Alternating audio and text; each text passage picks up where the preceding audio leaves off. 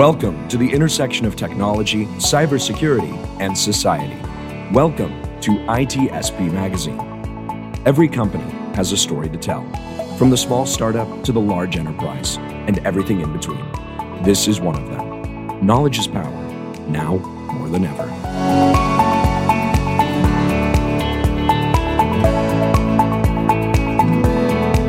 Marco, Sean, when uh, when was the last time you roamed and played with dinosaurs? oh man, dinosaurs been a while because uh, the last few times I went to a museum was in Florence and we really don't deal much with dinosaurs there. A lot of art, but uh, not dinosaurs. So I need to go to a, a natural science. You're thinking about a night at the museum or something like That's that? right, exactly. Where you, you bring your own, uh, you bring your Bring own, your own dinosaur. and, and you, you ride, you ride the pterodactyl around. I don't know. There, seems to be a movie that's similar to that at the moment as well. Yeah. But but if you think about the the museum, it, it's all about these precious things that uh, have been well created at one point, collected at another, and are being shared with us, uh, thankfully, by those who uh, want to preserve them and uh, and give back to society. And there, there's a lot that goes on there, right, Marco? There is a lot, and if you're t- if you're bringing me to a museum like natural science, I want to touch stuff. I want to touch the dinosaur, the T Rex, and everything, and I'm not sure they're going to allow me to do so. But are if you have the right probably pass, maybe. well, I don't know. I think even with the right pass, unless you're like you know an expert, uh, they're not going to let you touch it, and it's certainly not without gloves. But there are other things you can experience, and still doing that into a really safe and secure environment. And we're taking all this wide angle here because uh, that that's the idea we came up with um, with the creative for this conversation with uh, with a good friend of ours, Sean. You want to introduce him? You want to invite him at the museum? Let's uh, let's take a trip to the museum with our good friend Terry Ray from Imperva. Terry, it's good to have you on again. Thanks, Sean. Thanks, Marco. It's always happy to uh, always happy to be back, and I, I enjoy museums like everybody else. There you go. Good, because we're going to talk about that today. we're gonna Sort, beat, sort we're gonna beat that uh, that dinosaur to a pulp, I think. Nah, but let's. Um, I mean, we've had many conversations with you and and others from Inter- Imperva talking about uh, network security and uh, application security and data security and privacy, most recently as well. And and the reason I went with the dinosaur, I mean, museums can ho- house many things, but I went with the dinosaurs because I feel in some ways businesses operate like dinosaurs, especially when it comes to comes to their data and, and managing access to that. And and so today we're going to be talking about how to hopefully adequately secure data within the business in a way that, that the business uh, can continue to extract value from the information they have. And before we get there, though, Terry, uh, for those who haven't heard some of the previous episodes and don't know who Terry is, uh, a quick overview of your role there at Imperva and uh, and why this topic is so important right now. Yeah, sure. You know, we, um, we I, I joined Imperva back in 2002, and the whole the whole mandate uh, was let's protect data. Uh, at the time, it was also applications, as you said, right? You've had lots of conversations here on, on, on various facets there around it, but really, what it comes down to is about paths to data, and it's, it's it's why I tend to have these conversations is because I've been doing it since 2002. So I guess we're going on 20 years now of just focusing my time, my effort, my view, and my conversations with customers and potential customers and and and, and personalities and things like that, like yourselves, just in the area of what I think is most important to organizations and what I think they they think is most important, which is the data or the the the, the valuable asset that they tend to have, regardless of what their business is. So let's kick it in right away, uh, Terry, because we, we already brought a ton of metaphor to the table, and uh, and I remember even the past conversation, we we're definitely no short of creative ideas on how to present uh, the things that we want to talk about. But I, I think the most important thing right now is to start with what Sean just said. I mean, I really the businesses the dinosaurs? Or, or, or let's put it this way, you know, what what are the main um, obstacle and uh, the, the and challenges that they face when it comes down to to data? Sure. When it when it comes to data, when it comes to those those that, that thing that every organization wants from all of us, if it's your checking out, they want your credit card number, your name, your address, billing address, all that kind of stuff. Everybody's always gathering data. If you're like me, you're trying to do a, a home equity loan, then they want everything about you, your your whatever it is, but all of your financial information.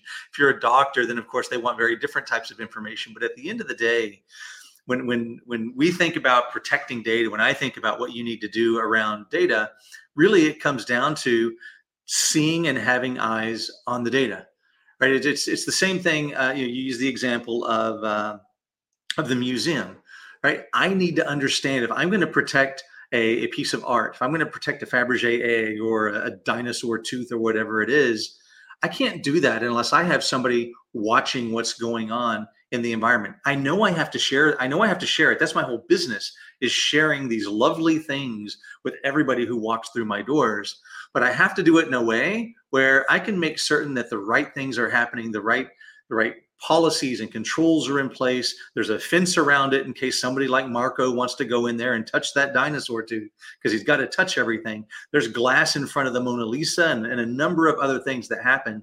That's all the important stuff. And that's the most critical thing I find that you have to begin with. You have to begin with visibility. And that's the challenge that organizations have had over years is that so many organizations take data security as uh, as a as as as a priority, but they only prioritize those things that they're they are told are important. For example, if I use credit cards, then credit cards are important to me.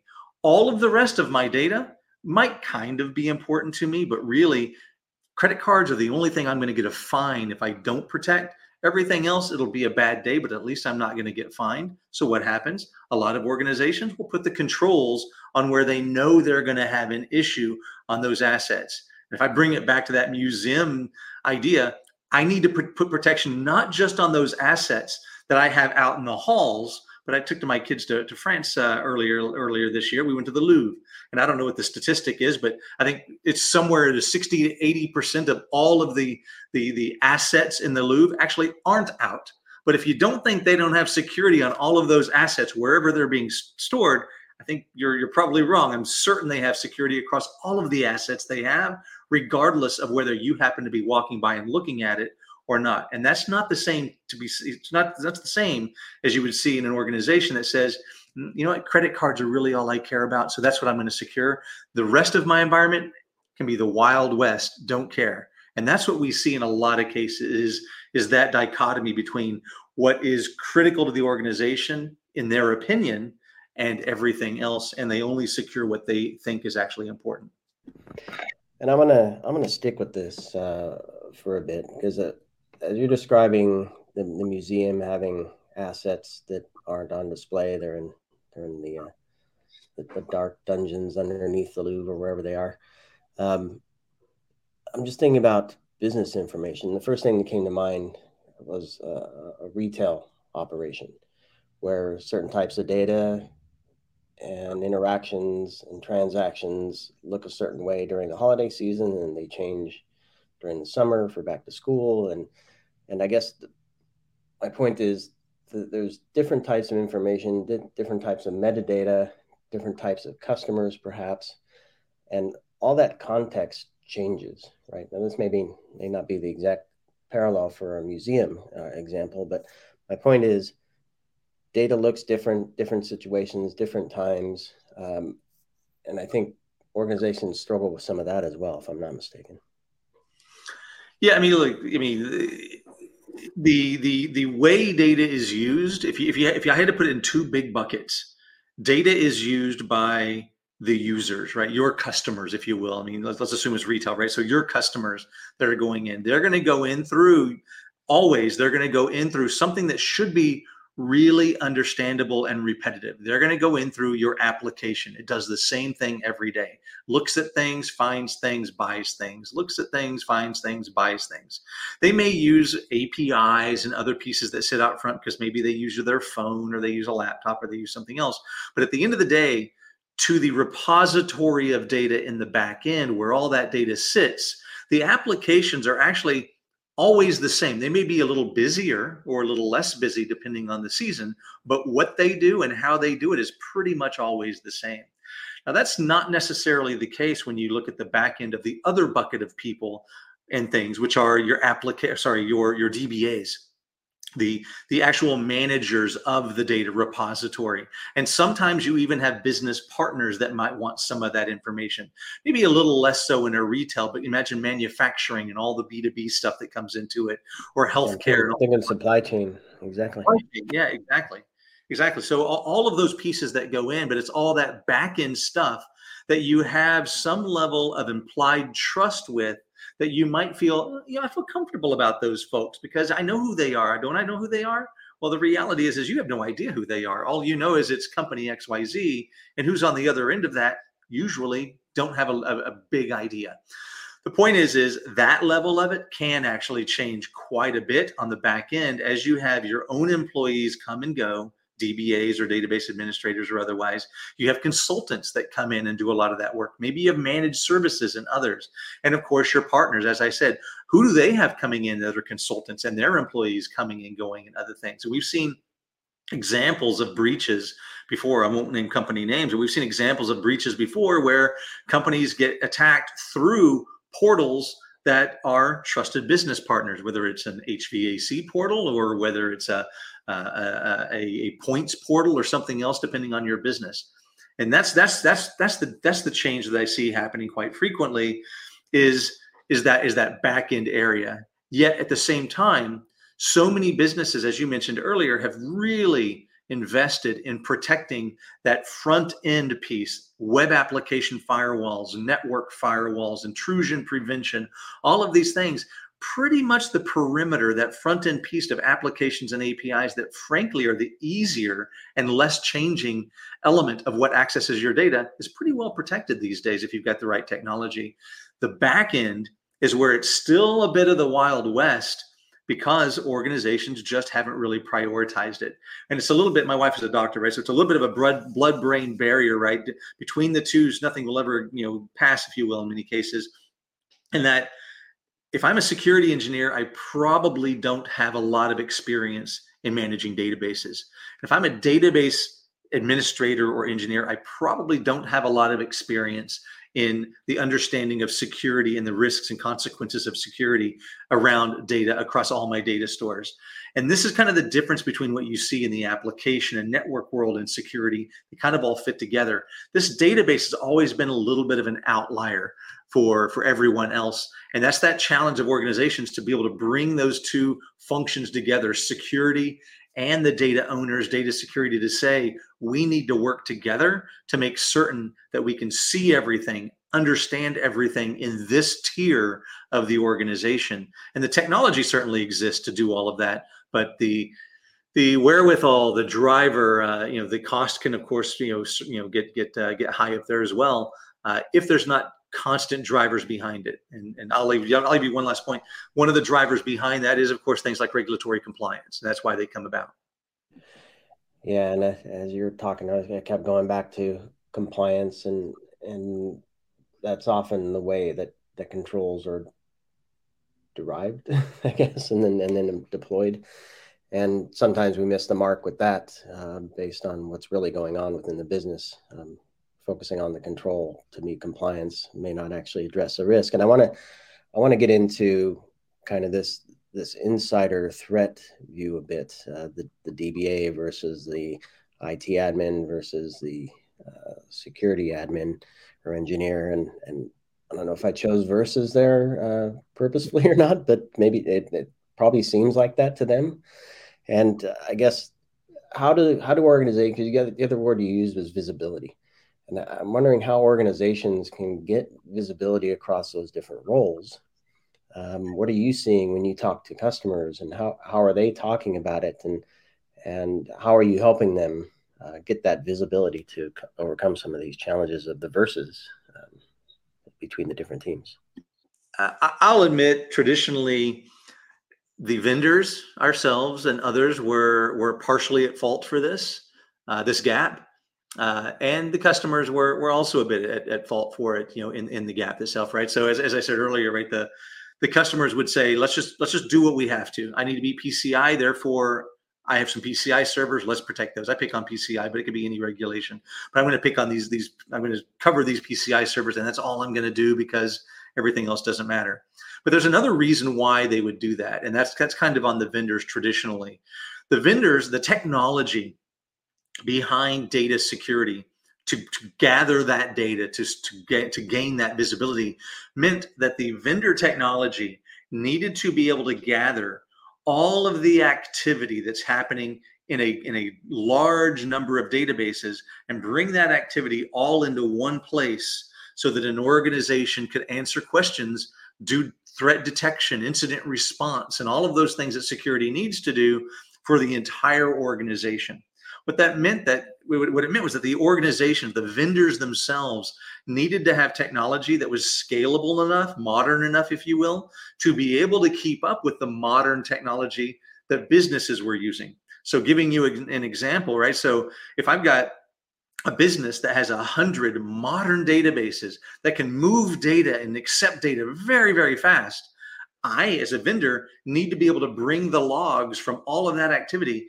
into my system equally as efficient, if not better, and without more efficiency. Meaning, if I've got 100 databases at an organization, the organization does not want to buy a hundred things from from me or any other vendor to go protect their hundred things. It can't be a one to one ratio. They want to really kind of look for one thing to protect everything, and that's that's really been the the goal of data security for many years. But it it's been two decades, and we're only kind of just here now and that's where we are today right? So that's that's how we're helping organizations today is to say visibility the need for visibility has not changed. You still need to be able to see what you're doing. It'd be wonderful. I know we use a lot of analogies here, but it would be wonderful if we were all a Jedi and I could block lasers with, with my eyes closed and a blast shield down. That would be wonderful. The reality is we aren't. So we have to have our eyes open. I have to watch everything. And that's really where the technology has come to today. So today, now what you see is you see what's now what used to be called data activity monitoring or database activity monitoring was the acronym that you might use. Now, today, what you see analysts and people like ourselves talking about is data security platforms. And it's a platform that has that capacity, that has been reimagined. If I could rebuild data security today, it would become this hyper scalable, horizontally scalable, infinite storage platform that says we don't care how much data you have, how much volume you have we can bring that in and rather than a one to one or one to 10 ratio of how many things a customer might have now it's a, a 400 to one type of system. So it really has gotten to that point where it's easy for an organization to say i really can monitor everything. I really can see everything and if i can see everything then ultimately i can protect everything. And when, when you say everything terry um, i'm thinking back to early days when i was when I was building a SIEM, and we had, I'll just say it, agents sitting on a bunch of things. Maybe maybe they're remote sitting on things, but still things connecting to other things to collect logs. And it's whatever the log had, that's what we collected, and we folded it in and and prayed that there was some some connection there as we began to aggregate and, and correlate all these all these data points. So when you say everything, I'm, I'm wondering have has that world changed? From a data security perspective, connecting to databases? Are we are we logging the right things? Are we providing the right interfaces to get the information we need from a security perspective? Or are we still limited to give me what you have and, and I'll pray that uh, pray that I have what I need to do, do what I need to do to protect that information? Yeah, yeah. So let, us let's go back to the museum idea, right? So museums have all kinds of fun stuff and things in them, lasers we see on TV and all that kind of stuff when people aren't there and all that. But the one thing museums certainly have a lot of are a lot of cameras. And I equate the cameras that are that are wired that have to run wires everywhere. I can imagine the, the difficulty of running wires in, in in new buildings, much less really old buildings, which are typically museums. So trying to limit the the visibility that you can get from a, a device that has to be connected to another device does limit the visibility. And if I bring that back to data security, that visibility was things like agents. In the past, we had to deploy, we being this industry of data security, to really be able to see what's happening on a database. We needed to store, install a an agent on the database, and that agent would do all the work. Because for me to ask a database to turn on the logs for a database, it's kind of like asking a Cisco router, if you're a network person, to just turn on all of the Cisco logging and just leave it on all the time so we can put it somewhere. It crushes the performance of the Cisco router, just like, and I'm picking on Cisco here, but any router. But it, it, it would do the same thing to a database if it's an older database. So agents had their place and still have their place, wired cameras, if you will, still have their place where it makes sense, where there are older systems and that and that and that technology is already there we can go look at mainframe and as400 and old versions of other databases and we would do that with an agent but nowadays there's also managed databases cloud databases uh, new modern databases in the cloud snowflake and all of those sorts of things all of them have the ability to turn on logs and look at everything and yet not really impact the database. So the, the, the message here and the, the point is the vendor technology, our vendor technology has really kept up with that to say we recognize there's a long tail of legacy platforms that an organization might say, I still have a lot of old stuff and I still need to monitor it. If I'm going to monitor everything, if I'm going to look at everything, I still have to include all that. That's great. And we can have, we have an agent for all of that, and we can still do all of that. But at the same time, that organization is certainly at least partially modernized. And for anything that's modern, you don't need an agent. So we go wireless, wireless cameras. Let's put those cameras all over the place wherever I want to, whenever I need them, and give me more visibility wherever I need to, and it doesn't impact anything. Same thing here in the database space. I can go and put in a, a monitor it agentlessly, just pull the logs back from those data stores because they can log to their heart's content and fill, fill up our system with all of the activity. What the resulting uh, well results are is that we ultimately get full visibility, whether your databases are old or new, whether they're in the cloud or on prem. And frankly, even since the last time we talked, it's not just about databases, it's also about file servers and S3 buckets in the cloud and on prem and all of this. Being able to have all of that in one place means that you can now ask a question and be guaranteed you're going to get an answer back what did Terry do in my data? And I just don't want to have to worry about was it in the cloud or on prem or old or new? Just tell me everything Terry touched over the last 30 days because something happened and for some reason I'm looking at his behavior and I want to go see everything. And I don't want to have to go to two different places to find it and also find out that I, I, I couldn't detect or didn't have logging turned on to part of it because I didn't have a camera in that room. And that becomes a problem for me.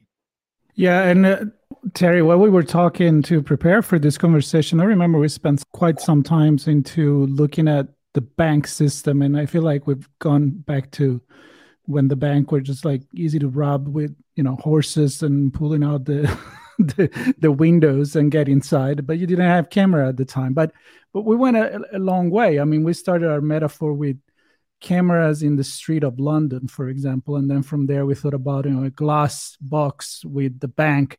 But but the issue with that is always that you brought up is when you learn about this, you look at the past. You're not you're not preventing anymore. You're just trying to see what happened back uh, in time, right?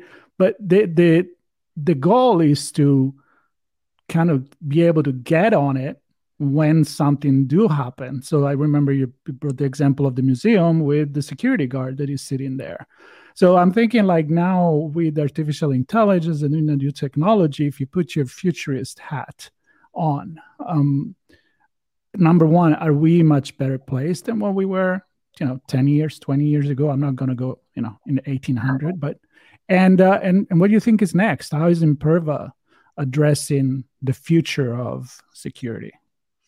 Yeah, thanks. So I mean, yeah, you, are right. I mean, the the the majority of the users, when you get close to the data, become very nervous when you start using words like prevention and blocking and you know this is their this is a core asset for them and even though they have blocking all already configured at their network firewall and web application firewalls and all of that as soon as you get to the back end at that data store being able to actually be able to say i want to stop somebody from doing something becomes a very different sometimes a more difficult conversation i will tell you that's coming up more and more frequently today. It, it, has come up in the past and it has been a factor in the past where customers have wanted to block. In fact, there have been some requirements on customers being able to block.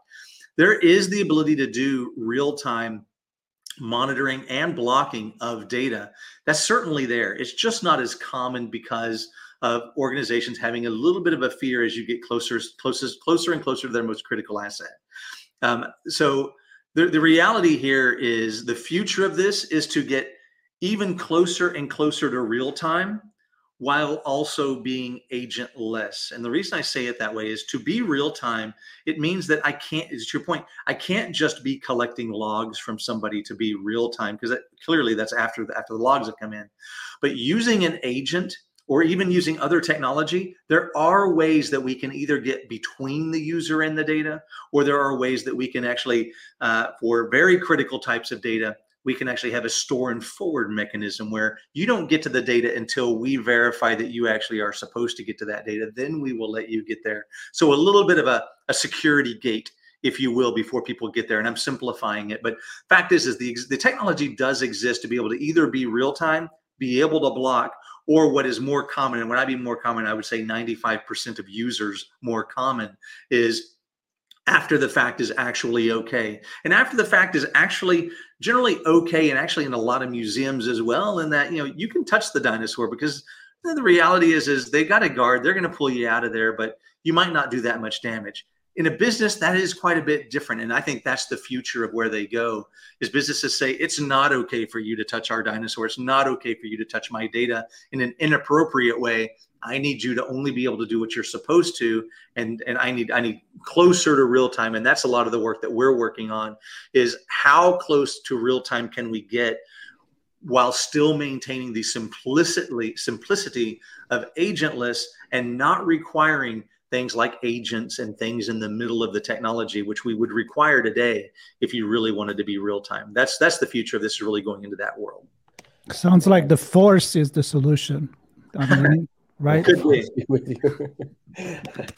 well, I'm gonna. I'm not gonna let you uh, simplify it too much. I want you to get into some of the weeds here, Terry, because as um, as I was thinking about this a little bit before we started. Um, I know there was a mention in, in some of the preparation around open banking, and and I'm uh, very into uh, the the healthcare space and the health information exchanges. And both of those, and I'm sure there are many other examples we can draw upon, but both of those kind of point back to something we touched on earlier, where there's an ecosystem of systems and APIs and vendors and people and users that ultimately determine how and when information should be stored, uh, used, accessed, manipulated, and I'm just wondering how how do we prepare for that? Now it sounds like agentless and and sitting in the middle between all this stuff um, is is a good way to go. But how how do you how do we get to a point where those systems can operate in a way where the data is useful? Right, we're not stopping the data because oh you, have left our firewall, you've left our perimeter, or whatever that, that that that line is. So it's still useful, but still safe, right? Yeah. So the the, the dinosaur is on the move, um, but we still want to protect it. Well, it is that ecosystem, right? I mean, you bring up the right word, right? So it is the ecosystem that comes in. There's there's no one technology that's just going to say I do it all, right? So so if you if you look at let's let's look at a, a healthcare, right? So healthcare is doing more and more to your point of information exchange and others. I'm, I'm intimately involved with with a, a, number of different pieces right here, particularly around electronic medical records, electronic healthcare systems, and all of that. Um, you know, the fast healthcare interoperability acts that are going on with APIs and the certification of APIs and all of that. So when when you look at a, a, a the, the the right reference architecture, for example, of what what needs to happen when it comes down to data. Well, there's the regulatory compliance that says there's some very specific things you need to do, and then there's best practice that you also need to do to not be negligent, right? So they'd be very they're very specific, and then they kind of open it to a little more nebulous uh, commonality to be able to say just do the right things. We're not going to define what they all are, and a lot of regulations will do that. And then there's things like NIST and the frameworks for security that will come out and say, hey, explicitly, here's the things you need to have in place. You need to have a network firewall. So let's talk about network access control. You need to have a web application firewall, API. I'm going to lump them all together, right? But web application firewall, API security, anti DDoS, anti bot. Usually those are all kind of coming packaged in different flavors, et cetera. We have one, of course, um, that sits out there that has to be there to be able to protect as i said that that repetitive action front end those apis and applications that in terms of your data do the same thing every single day. They allow patients to see records allow doctors to talk to patients all of that sort of stuff. That's it's not easy but in terms of data security it's a it's a really good front end and first step to be able to make certain that the the applications are at least doing the repetitive things they're supposed to versus repetitive things they're not supposed to. And then, of course, there's things like identity access management to make sure that Terry really is Terry. And if you want to go deeper into identity access management, there's also encryption, which, in my opinion, encryption is essentially identity access management. If you're allowed to see the data, then yes, you're allowed to see the data. If you're Terry, you can see it. If you're not Terry, you can't. But those two pieces go together. It's that last piece, that last mile, that's the other piece there which is that ability to say, all right, now we've prevented all the normal behavior, all, all of the repetitive behavior. We prevent, we make sure that the network access is all completely accurate. Our APIs are secured out front. They might be FHIR APIs, but they're still being secured by a web application firewall. Now in the back end is when I need to have that true visibility and security. And what am I securing back here? In the back end, I still need to monitor all of the things I think I have closed. I still need to know when my apps touch my systems. I still need to know when my APIs touch my systems because that's critical because I need to be able to compare when Terry accesses data. When Terry goes in and accesses a set of data, I need to know does Terry normally access that data? And that's okay for me to just compare Terry to himself. But who's to say that Terry's not normally accessing data where he's the only one, the only human who accesses that data. All of his peers, they never touch that data. Instead, only the application and APIs are the only other thing that accesses that data. And then Terry goes in there and he touches that data and he's doing it every single day. What makes Terry so special about him being able to touch that application and API data when none of his peers are doing it. That should be a red flag that kind of bubbles up. He's not doing what his peers are doing. He's doing something different.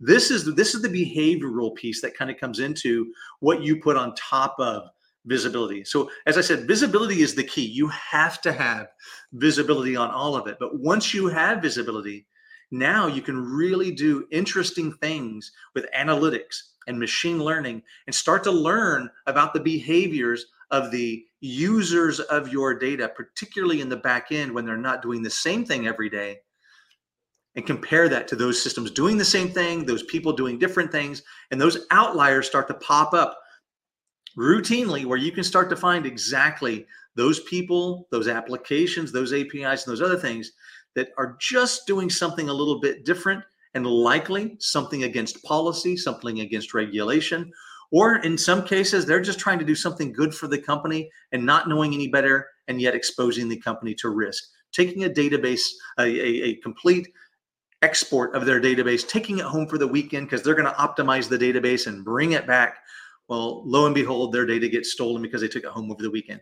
They shouldn't have taken that export in the first place. Nobody else ever does. And that's that to me, that's that's that's the that's the, the, the business side of this. When you start to really drill down and deep deep into it what are you trying to achieve? You're trying to prevent unusual anomalous and certainly bad behavior on your data. But there are all of these pieces of ecosystem that have to come into it. I need to know that my apps are safe and what my apps are doing so i need to watch that data I need to know whether uh, you know a, a, a, particular user is being shared by multiple other users and whether there's risky behavior in all of that. I need to uh, be able to leverage that information and send that out to something like a ServiceNow so my SOC engineers who aren't database security in, uh, experts can get access to it, or Splunk so those people can get access to it. All of that ecosystem is critically important when it comes to a data security platform, which is why you'll see data security platforms effectively saying, we really don't care what the source of data is. We want as much context as possible. And I'll, I'll leave you with one last example. Even at Imperva, we will bring in our own data from everything we've collected, but we'll bring in our competitors' data too. If you have our competitor, awesome, that's great. You've got a data source. Bring that data in too, because it's about the the intelligence, the context, and all of that that comes into it, the source just really shouldn't matter. It's about being able to be smarter and build more information into a machine learning model so that we can really leverage machine learning and analytics the way they're supposed to be built versus going back to the world of I'm just going to monitor two servers. There's nothing I'm going to learn from machine learning in that. There's no analytics that I can build because it's it's just two servers. It's not an it's not enough. Well, I want to use the last few minutes here to even dig a little bit more into that. Like, if you could bring a couple of case studies of how Imperva gets in according to what the the businesses or the industry is, because as you mentioned a few times, not all the data are using the same way, and not all the business are going to need either the same amount or the same quality, or even access the data as much as others. So, um, yeah, maybe a couple of case studies if you can. Uh, yeah, so I've, I've got one. Yeah, I've, one of my favorite stories. So it is it is about Texas. I can't tell you who it is. I'll just tell you that they that they control some of the roads around here. And one of the great stories that that we had here was that they're able to look at you know different types of vehicles and and private information about those vehicles as they as they flow through different areas on the roads. It's a toll road, right? So being able to see different kinds of toll roads through the system. Well, being able to, to understand the data for this this organization meant that what they could do is they could say, all right, well, there's parts of the data that I store. And the, the parts of that data that I store is actually data that really only law enforcement really needs to know about. And then by policy, really law enforcement was the only person that's supposed to see that data. But really, what ultimately happened was other people within the organization had to manage that data. They have to manage the data that sits in the back end, but they aren't actually supposed to look at that data at all. And so what ultimately happened was by putting in the analytics and giving the visibility and being able to see all the information, what they learned is they they they learned number one that they didn't predict by creating policies, actual policies in the product to define to determine these things. They had corporate policies, but they didn't have physical policies that said Terry can see this data and Adam cannot. It's just something they understood wasn't supposed to wasn't supposed to happen. Instead, what they found was after looking at the data, in fact, they did have some of their users looking at this data, not just managing the data, but looking at and using the data that were really only law enforcement was supposed to see. It was a violation of that policy. And at the end of the day, what they found was that these users were kind of tracking their significant others and being certain that they said they went to the mall. Yes, they in fact went to the mall or they went whatever. It was a, a poor use of, of, of what the, of their access and certainly, and I'm sure there was some some uh, consequences for that. But the fact is, is it gave this organization that ability to be able to say, hey, look, we now see information we had no idea was going on. We knew it wasn't supposed to happen. It was a very particular use case, and this needed to happen. And the same thing is true. I want to take you to healthcare for a second. This exact same thing exists in healthcare when you think about electronic healthcare systems. A lot of healthcare, electronic healthcare systems that are out there, the platforms that, that hospitals use, a lot of times are implicitly trusted and aren't really looked at in the back end. But when you start looking at them in the back end, you actually start to find and, have the ability now to answer when someone like a regulator comes in and says, Do you know who's accessing your private data?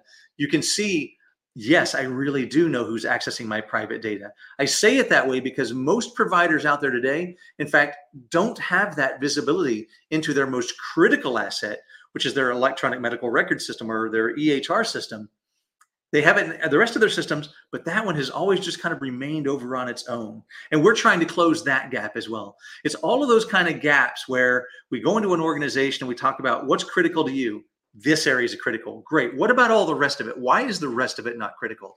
And that's the work that we do with the organizations is to talk about how do we get that visibility into the rest of that organization to make certain that someone can really see everything?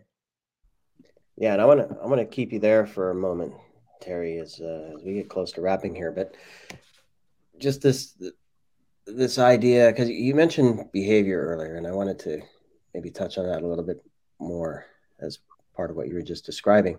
Because it's not just user behavior; it's not just identity, right? This person does something, and and they are who they say they are, and they have the right to do what they're doing, and it makes sense for the business that they're doing that at, at the the time and and uh, rate that they're doing it. Um, but there are you, you, mentioned APIs and applications. There are systems that that connect uh, together, certainly in in uh, healthcare exchange and uh, in open banking and other things we talked about here today.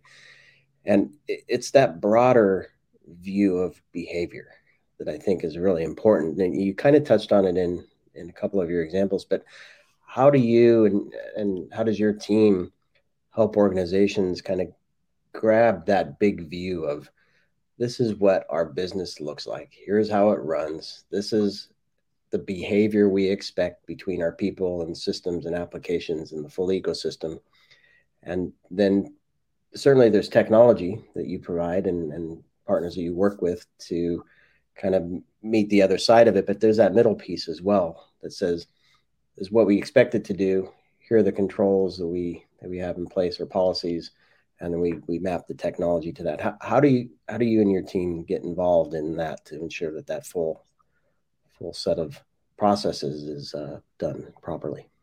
Yeah, so I'm glad you asked the question because we every organization is a little bit different. A lot of organizations are a lot different, right? But um, usually what we begin with is a conversation around the, the driver behind the original discussion of why are we here? Um, I, I, would i would say that the majority of organizations that bring us in bring us in first and foremost because they were told they had to because of compliance. That's that's got to be the greatest driver of data security uh, beyond anything else. The only the next closest is an organization had a breach and so the immediate reaction is talk about all the things we can do not to have this happen again. And that usually only lasts for a few months. But the good staying factor of general data security is regulatory compliance. And you could say it might be a you know a, a cart before the horse kind of thing, um, but you know you could you could argue that regulatory compliance only exists with regard to data because there are so many breaches. But then you might say that organizations really only apply their security in place for breaches only because regulatory compliance tells them to do so. There's there's this whole you know interaction between regulatory compliance, security, and what organizations need to do. Some of them do it, some of them don't. Some of them still get breached and get exposed anyway. So so that's the first conversation that we have. The first conversation that we have is around why are we here? And from that conversation, it helps us lead into the conversations that we'll have about okay, Let's assume that conversation is about regulatory compliance. Great. So we understand your regulation is XYZ, GDPR, HIPAA, PCI, PIPEDA, whatever it happens to be. It's privacy or industry related, whatever. When we hear when I hear HIPAA, I start to say, okay, well then here's the things you're going to need to do. I know for sure you need to do. You need to be able to track all access to patient data. And patient data is all of these 18 different things defined by HIPAA. So here's all the things we need to track. We need to go find that data. And this is the process of doing it. You need to answer these questions. And we need to know when these bad things happen on that data, you need to know about it. And we'll send that over to, to, um, to a, a security operating center that will track that down and do instant response. Um, the same thing is true even if they say, okay, this is security, just general best practice security. Well, then again, then there's a process that we'll go through. So it's a consultative practice that we would go through. We would either use our consultants that we have, our, our professional services and organizations, or we would leverage our partners out there in the in the wild that would go out there and, and do that work. But because every organization interprets class or sorry, interprets uh, regulatory compliance a little bit different, there's always going to be these baselines of these are the things that need to get done so you understand the risk associated with your business where your business is against that piece of regulatory compliance and what you need to do next. And then, even though there's that well understood set of things that need to happen, then every organization has their auditor, internal or external or otherwise, that has their own flavor of the other things they're going to ask. And I'll use you an example of FFIEC compliance. So I talked with one financial services organization. I asked them, how important is FFIEC compliance with regard to your security program? And the organization said, honestly, we look at it once a once a year, kind of run down some check marks, and if we looks like we kind of everything, we're good. I asked another one about FFIEC compliance, and they said our auditor we have to be very, very careful with our auditor because if we dig in too far into the interface and show them too much, then they start to ask many, many, many other questions. And so we try to give them just exactly what they're looking for and and and nothing else because we don't want to open up a can of worms and, and have them dig in. So even with regard to one particular set of compliance, two organizations have two very different experiences in terms of what it means to their business and how they go about achieving compliance or achieving you know a, a, a comfort level in the business uh, with regard to data security in it. Uh, and that's kind of what, what I see is it's, it's always a discussion about what the customer needs to see from the technology to get them what they need to uh, to solve audit, audit gaps, to solve security gaps, and to solve whatever gap that they they brought us in for. It's it's good you're there because all I want to do is look at the dinosaurs. I don't want to worry about any of that stuff. Yeah, that's something that you, you must do. But sometimes, if especially if you're working with the dinosaurs, that's really you need to. If you're a paleontologist, you need to access it, and, but still yeah. keep it safe. So I think that's that's the thing. And and uh, and Terry, I remember you say it's not that we don't trust you; it's that we don't right? so we just don't trust. That's all. that's it. That's that. I'll, I'll rest my case right here. Now, seriously, great conversation. Uh, always entertaining and and is extremely educational. So I hope that our audience took uh, a lot of uh, a lot of good point here. Um, Sean, uh, always exciting. I know. I mean, there, there's so much here, and I mean, just just with the advancements in technology and the interaction with so many people um, and and the amount of data.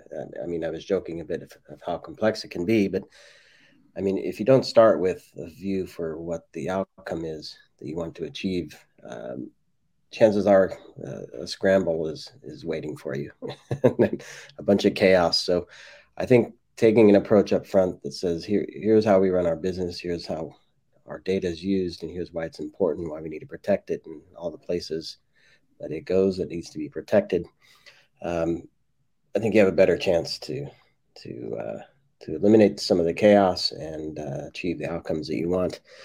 And uh, Terry, I'm I'm grateful for you to bring so many good examples, and and hopefully the uh, the audience takes takes some good notes here and and connect with you to uh, to help them with some of those early steps and, and throughout the process to uh, help them protect their data. And we had a conversation, a couple conversations with uh, Kate Barecchia from Imperva as well around privacy, which is you can't talk about data without talking about privacy as well. We touched on it briefly here today. I would encourage folks to listen to those conversations too, because it's it's all connected at some point. So, Terry, thanks uh, thanks for taking us to the museum and. Uh, and uh, doing so safely.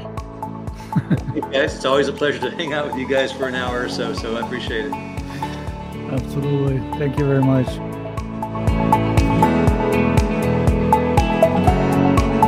We hope you enjoyed this conversation. If you learned something new and the story made you think, then share itspmagazine.com with your friends, family, and colleagues. We hope you will come back for more stories and follow us on our journey.